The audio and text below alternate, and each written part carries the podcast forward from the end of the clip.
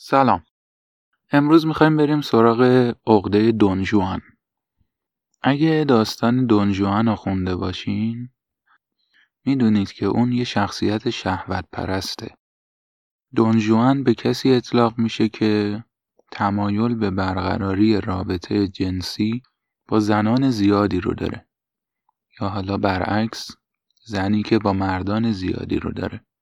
به خاطر معروف بودن این داستان، این عقده که دقیقاً یه همچین شرایطی رو در روان یک انسان نشون میده، اسم دون ژوان روش گذاشتن. دون ژوان کسیه که به صورت توامان احساس خودشیفتگی، حقارت و مهرطلبی شدیدی داره و احتمالاً این اختلالات به رابطه اون با مادرش مربوط میشه. یه جورایی توی همه زنا دنبال مادرش میگرده و چون پیداش نمیکنه میره سراغ زن بعدی و هر بار ناامید میشه. این عقده دو حالت داره: یا فرد دچار عقده مادر مثبت بوده و انقدر مادرشو دوست داره که همش دنبال یکی مثل اونه، یا اینکه دچار عقده مادر منفی بوده و چون براش مادری نشده، مهر مادری رو نچشیده، دیوانوار دنبال اینه که یکی رو پیدا کنه که از سمتش این مهر رو دریافت کنه. ولی از اونجایی که این عقده کارکرد منفی پیدا کرده، اون به صورت وسواس‌گونه‌ای از هیچ کدوم از رابطه‌هاش راضی نیست و برقراری ارتباط با جنس مخالف یه جورایی براش یه مسابقه شده. مثلا پیش خودش یا تو جمع دوستاش میگه که مثلا من با 200 دختر خوابیدم.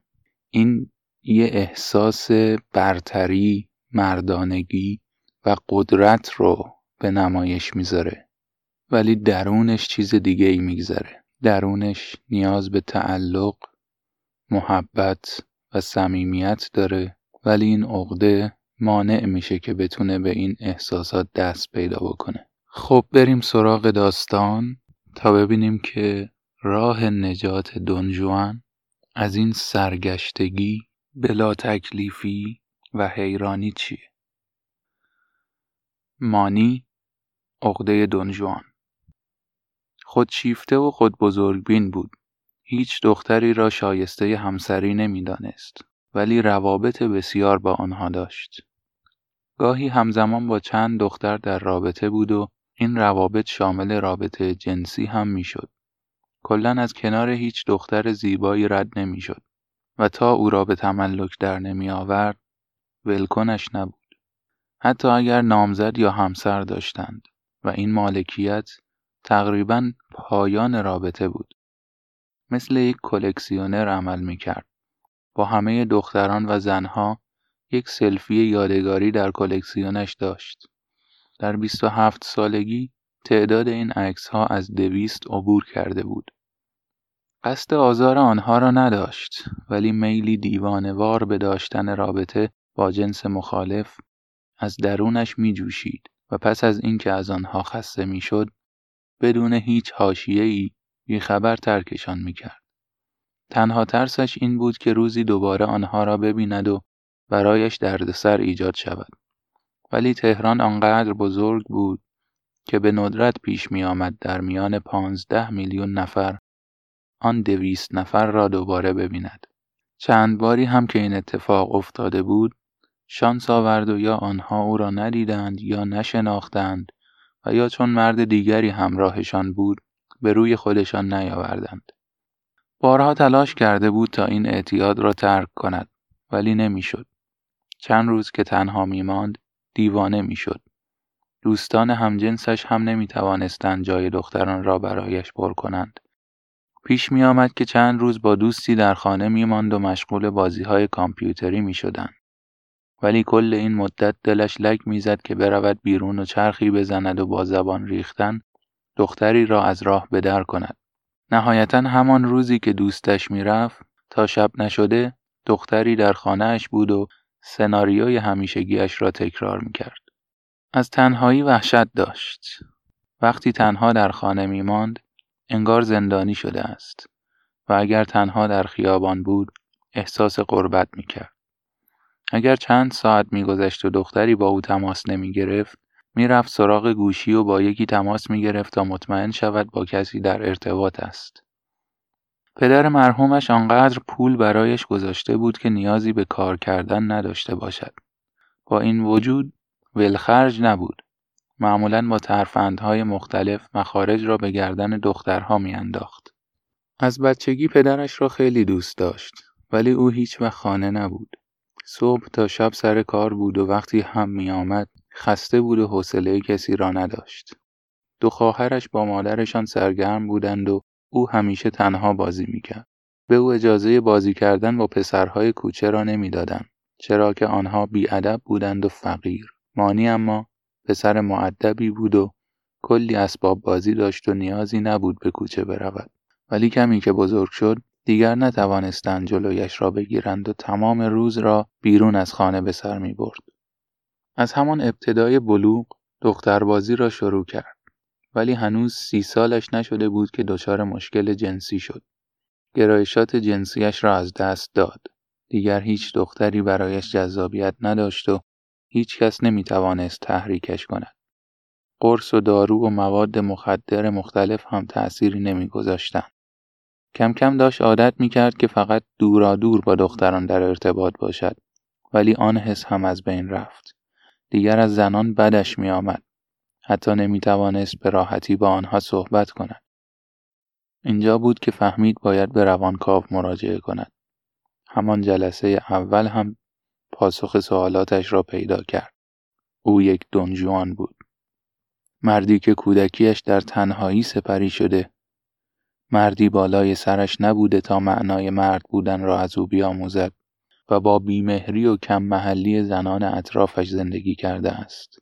این باعث شده تشنه دریافت عشق از زنان باشد تا مردانگی خود را اثبات کند. ولی به دلیل مصنوعی بودن و عدم صمیمیت، این نوع روابط توسط روان پس زده شده و تاریخ انقضایش به سر رسیده بود. ناخودآگاهش جلوی او را گرفت تا بفهمد چاره کار این نیست و باید در زمین خودش دنبال مردانگی گم شدهش بگردد، نه در حیات همسایه. چاره کار این بود که مدتی تنهایی را تحمل کند و هر وقت به آن عادت کرد و توانست خودش را به تنهایی بپذیرد، وارد یک رابطه دائمی شود و صمیمیت، انضباط و مسئولیت را تجربه کند. کاری که هیچ وقت نتوانست انجام دهد. وارد تنهاییش شد و دیگر هیچ وقت نتوانست از آن خارج شود.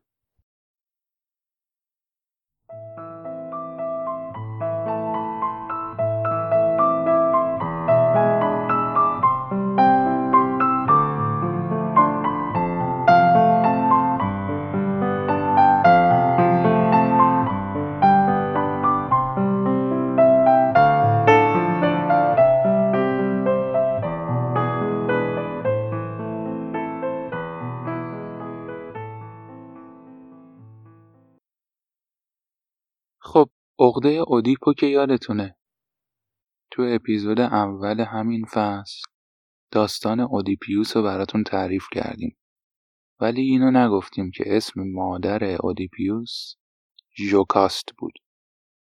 یه عقده‌ای هست به نام عقده ژوکاست که میشه دقیقاً برعکس یا طرف دیگه عقده ادیپ. توی عقده ادیپ فرض بر این بودش که پسر تمایل جنسی به مادر داره. توی عقده ژوکاست میگه که مادر تمایل جنسی به پسرش داره. حالا نه فقط جنسی، چون بحث جنسی عقیده فروید بود، ولی کلاً گرایش مادر به فرزند پسرش میشه عقده ژوکاست. البته نه یک گرایش معمولی، گرایشی خودخواهانه که بخواد اونو مال خودش نگه داره، به نوعی تحت تملک درش بیاره. حالا این رابطه هم میتونه ریشه جنسی داشته باشه، هم میتونه صرفاً احساسی باشه. ژوکاست مادریه که روان پسرشو انحصاراً تحت کنترل و اختیار خودش درآورده. خب بریم توی داستان ببینیم این عقده چه شکلیه. فائزه عقده ژوکاست. از وقتی بچه دار شد رفتارش کاملا تغییر کرد. از زیر بار مسئولیت‌هایش نسبت به همسرش به بهانه بچه داری در می رفت.